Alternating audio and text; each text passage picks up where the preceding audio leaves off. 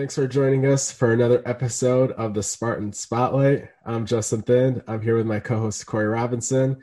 Uh, we're back after after a long time away doing uh, the Spartan Beat. Uh, we decided to come back here to our own independent sort of show, and uh, this is the uh, first episode back after we uh, got some administrative things handled, got some streaming stuff sorted out, and Corey, it's good to be back. How are you today?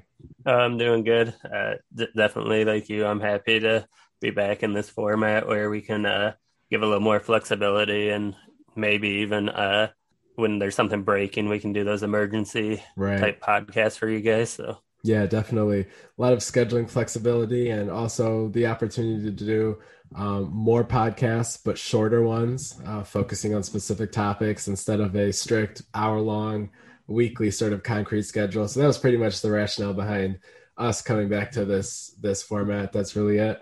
But yeah, so we're gonna talk about the uh, Indiana game in this episode. Haven't been able to do a lot of uh, post game and pre game podcasts uh, while we were away in the transition phase, but we're gonna jump right into it for the most recent game and just hit the ground running here. So yeah, Michigan State won that game. wasn't wasn't pretty defense did a great job in the red zone, like they've done in several games. That seems to be becoming a staple. Scottie Hazelton's defenses are they'll, they'll give up yards. They'll the other team can get past uh, midfield quite a bit, but them uh, giving up a touchdown is a is a different different element than just getting yards on them. So um, offense didn't look great.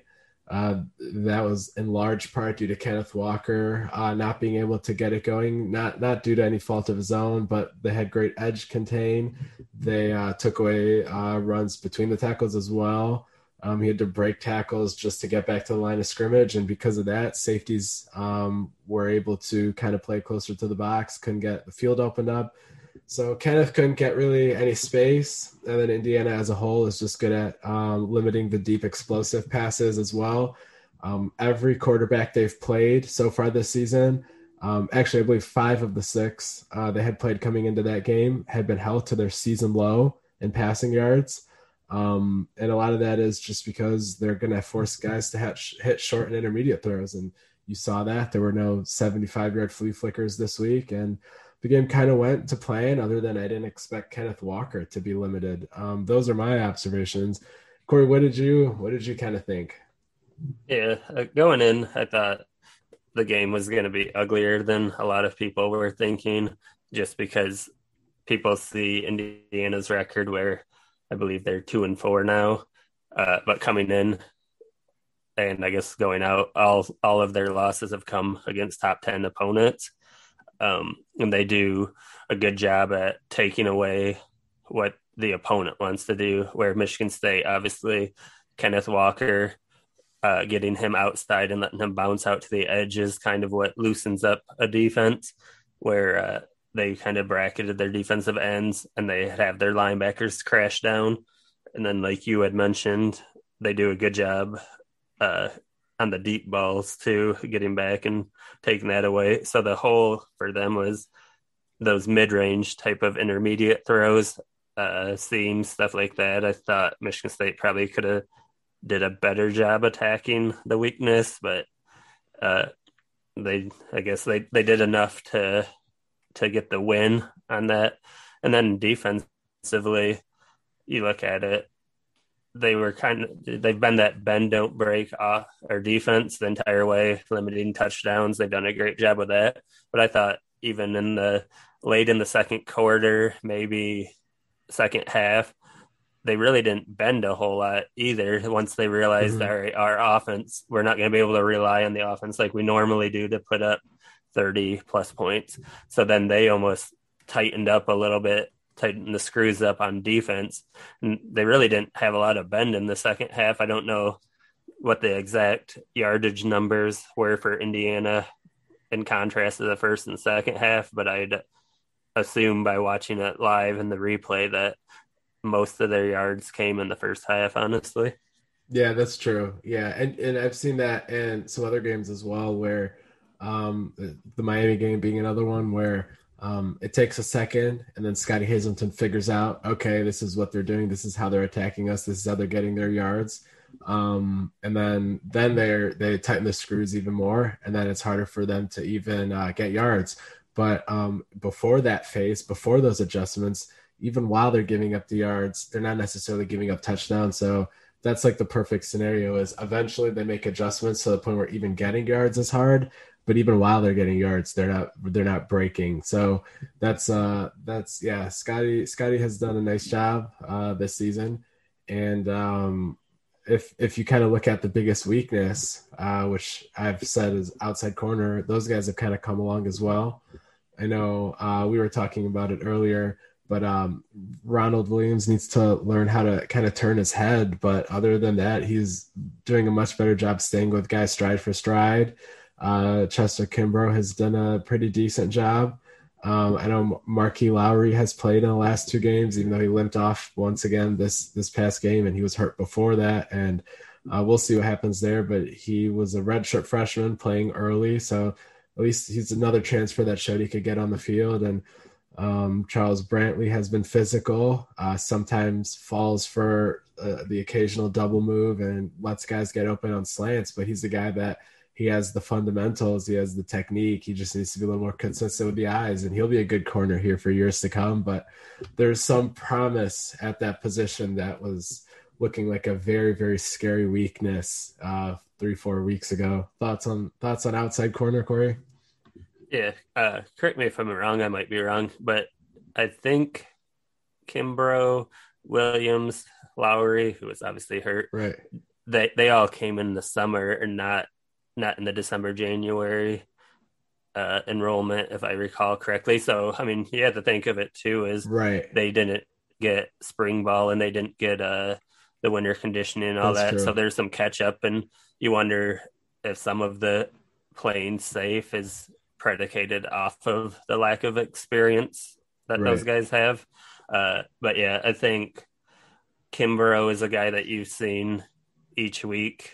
His confidence levels yes. going up each week, and he's starting to be comfortable out there. And you see that he's becoming one of those players that has a an ability to make the big play when it matters. He had the interception in overtime against Nebraska to basically seal that game for them after they uh, got the ball back, obviously, and then uh, forced the fumble coming off of the edge in Indiana, which I think that was a great play call because uh, Hazelton he doesn't send a lot of blitzes, especially right. from the corners, and they had the I think they had two or three receivers off of that side too, and he brought the thing the blitz from there, which caught the quarterback completely off guard and he makes the play, strips the ball, and recovers the fumble. Uh, Ronald Williams, he you know he he definitely was struggling early, and like you'd like to see certain things like yeah flip the head around, but mm-hmm. even he has kind of when the game tightens up and the defense tightens up, that seems to be when he's at his best. And then I think the last three weeks you've actually seen him play uh, pretty well. So you're starting to see a, a step up from maybe the weakest position on the defense. And then uh, Lowery, he's very physical. They got to hope he didn't aggravate uh, that injury too much. And mm-hmm. coming off of the bye, he'll be ready to go. And even Chuck Brantley is the true freshman. He hasn't played as much once Lowery got healthy, but he's he's done pretty well in his time too. So I think you can see corner starting to maybe not quite be a strength yet, but it's the weakness of it is going away each week. Yeah, definitely. And um, there were there were some teams on the schedule that you you might have thought, uh, specifically Miami with their vertical speed, that mm-hmm. that Michigan State would have lost a game due to outside corner being their biggest weakness. And yet here they are at seven and zero, oh. not the prettiest seven and zero, oh, but the fact that their biggest weakness hasn't killed them yet through seven games, despite how worried I was coming into the season, is is remarkable in its own right. And um, I know just coming into the season, I should say right after the Northwestern game, I was really scared of Miami and Western Kentucky and the kind of numbers they would put up. And uh, Scottie's scheme kind of masked uh, the effectiveness of some of those passing attacks, and uh, they've gotten through it. And now um, not to not to look ahead, but there's not really that many teams in front of them other than Maryland and Ohio State where even if they lose the game, it'll be because they got lit up through the air. I think Penn State to some effect with Sean Clifford if he's back and Jahan Dotson being truly elite. There's some worry there, but uh, there there's not really going to be a time where you're going to say, okay, this team just has dreadful outside corners, and that's exactly why they lost this game. So that was that, which is what I thought was going to happen quite a few times this year. So even in that regard, the unit has played better than I expected, just because I was really fearful of some games being losses truly just because of them, and uh, that not happening so far is uh, definitely a, a W in my book. Um, yeah, and I but, think too yeah. some of it could come down to the the scheme where they're playing that six coverage, where right. sometimes it can be frustrating uh, to watch because you are giving up yards and I mean they, they do need to get those third and longs. They got to correct that. You can't be yeah. letting teams off the yeah. hook on third and twelve when you're just dropping back past yeah. sticks. You got to you got to have that awareness of where you're at. Yeah. But uh, but when you play that, then you're not allowing them to get beat as easily over the top. So then you get into the red zone and then it turns into field goals once the field shrinks. So right. they they've done a, a good job scheming to the talent they have, but you're also like we've mentioned, you're starting to see the talent kind of rise up a little yeah. bit as the guys get comfortable. Yeah. Uh, with what the the scheme and what they're asking yeah. to be done is. Plus, in regards to the um the third down coverage uh, or conversion rate, um, which definitely was annoying in the first quarter but uh, I don't have the exact numbers to back this up, but this just seems to be an observation I've had in the back of my mind. But they always seem to kind of start like giving up three for four or two for three. And um, just in the beginning, that just being like, why can't they stop a third down? Suddenly, you fast forward to the beginning of the fourth quarter, and then suddenly you see the percentage being something like five for 16 and suddenly I'm like, oh, okay. Um, I was really frustrated about this facet of the game in the first quarter.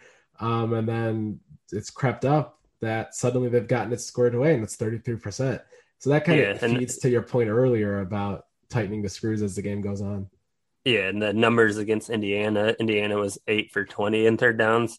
And I, I think at least three of them had to be in the first drive. Yeah, the they game. started three for three. Indiana did. Yeah. Yeah. So, I mean, so if you take those three out. That's yeah. uh, five, five, for, for uh, 17, uh, 17 yeah. which is pretty good. Uh, yeah. You had a couple of them like that they would want to get back, obviously, but but overall, you're seeing the team adjust, and I think as a fan base, like I know everybody's excited when they score the 30 plus and are explosive, but as a fan base, you should also probably be pretty comfortable winning those defensive battles. Right. Because I mean, you've got a lot of championships under Mark Dantonio mm. with that model of yeah, do enough on offense and uh, stop them with your defense. So uh, it's good to see that Michigan State's able to win the games off of their defense occasionally on the few times that the the offense really struggles, which has been, I guess, a maybe a full game because they they were decent the first half of Nebraska and they were decent the second half of Indiana, but the the two halves were where it really really magnified how bad they were for the day. Yeah. Um, and yeah, at the end of the day, like sometimes your offense shows up, sometimes your defense shows up, sometimes both, sometimes it's special teams. But um, like uh, like Andy Reid used to say when I would watch his Eagles press conferences, he would say it's hard to win games in the National Football League.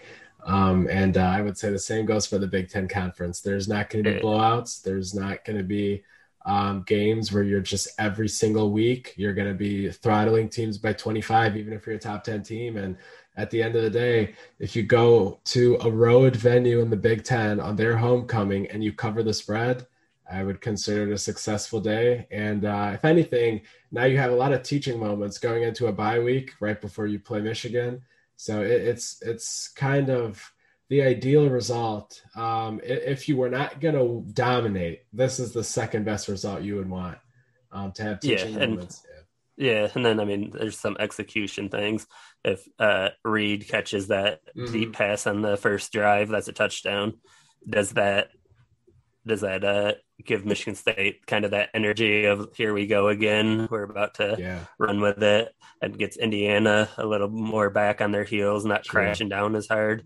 Uh, Jalen Nailor, where they called it a drop, where he actually caught it for eight yards. I mean, that's third and manageable instead of third and long. And then I believe there's another Nailor one where he had him on a quick hitter that he had quite a bit of space. Mm-hmm. Had but Nailor kind of saw the linebacker and dropped the the mm-hmm. ball, but he yeah. probably would have been able to run away from that guy. So yeah. there there's missed opportunities there. The offensive line obviously didn't play up to what they need to play. Yeah, um, I think. So I think, yeah, let's let's talk about the offensive line a little bit. What what have your thoughts been the last couple games with, with the way that unit is trending?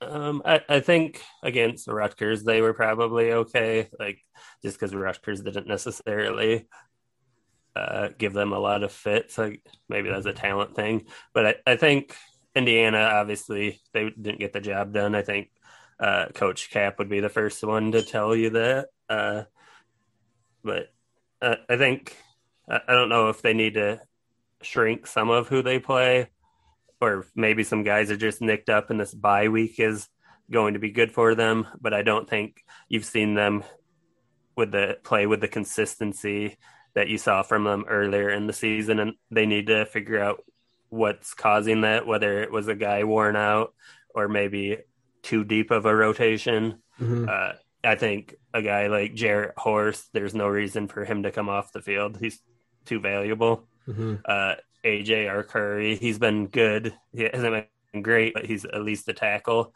Uh, and then maybe you just put Jarvis out there. Yeah. You know, occasionally if a guy's tired or something. Yeah. I, I think I think if you left the tackles in more. And I would even argue, and then uh, the center too. Uh, yeah, JD Duplain, he's probably been arguably the best or second best behind Horst. Yeah, and then I think at center, you need to play more Samac. I think maybe some of the pre-snap uh, penalties that he has picked up could be results of uh, just the timing and inconsistency of you're yeah. sitting on the bench, then you go in, you sit out a couple drives, you go in. But I think the overall blocking while he's in is markedly better than when they have Matt Allen in there. Yeah. So as a five yard penalty once a game from Samac worse than the damage of the run blocking or lack thereof that you get from Allen when he's in. Yeah, I mean, e- even in the Rutgers game, like they were not able to run the ball up the middle. I know um, he like Ken Ken still would have had over hundred yards even before the ninety yard scramble, but like a lot of it was not just halfback dive up the middle getting seven yards like they were in some other instances. They were off tackle runs, they were hard fought runs, they were manufactured runs by Walker. So even at even at some of their best days, statistically, running up the middle has still been a challenge for this unit. And and yeah, if Matt Allen, the if the film shows that he's lagging far behind in that facet, then yeah, Nick Samac should play more because you should be able to run the ball up the middle and um, have similar success to running the ball in other areas. When you average over seven yards per carry, it should not be to the point where you average 11 for example off tackle and then one up the middle. Like there there needs to be a level of a standard where you should be able to run the ball in any portion of the line and have success. And that i've not noticed uh, when they run yeah. up the middle. And and i mean and it's obviously kenneth walker leads the the country yeah. in yards after contact. So it's right. not like he gets hit and he goes down. Exactly. They just need to be able to give him enough crease to be able to hit it with power. Yeah. Where he can go break that tackle if he needs to at the second level. But when you don't allow him to to generate that power, you know, that changes things. So I think maybe even is it more beneficial rather than slide like we go back to the tackles again if Jarvis is getting tired on the inside, maybe he doesn't need to go out to tackle you you keep Arcuri and uh, Horst out there because uh, what's his name Blake Bueter and Matt Carrick haven't been terrible inside. So I mean, if you, I guess maybe if you're gonna look for rest, maybe you got to rest Jarvis where he's getting no rest. He's the only only lineman that's really not getting any rest. And then, like I say, Samac. Obviously, to me, it makes a lot of sense to to go there. Where if you want Allen to get a few snaps, that's fine, I suppose.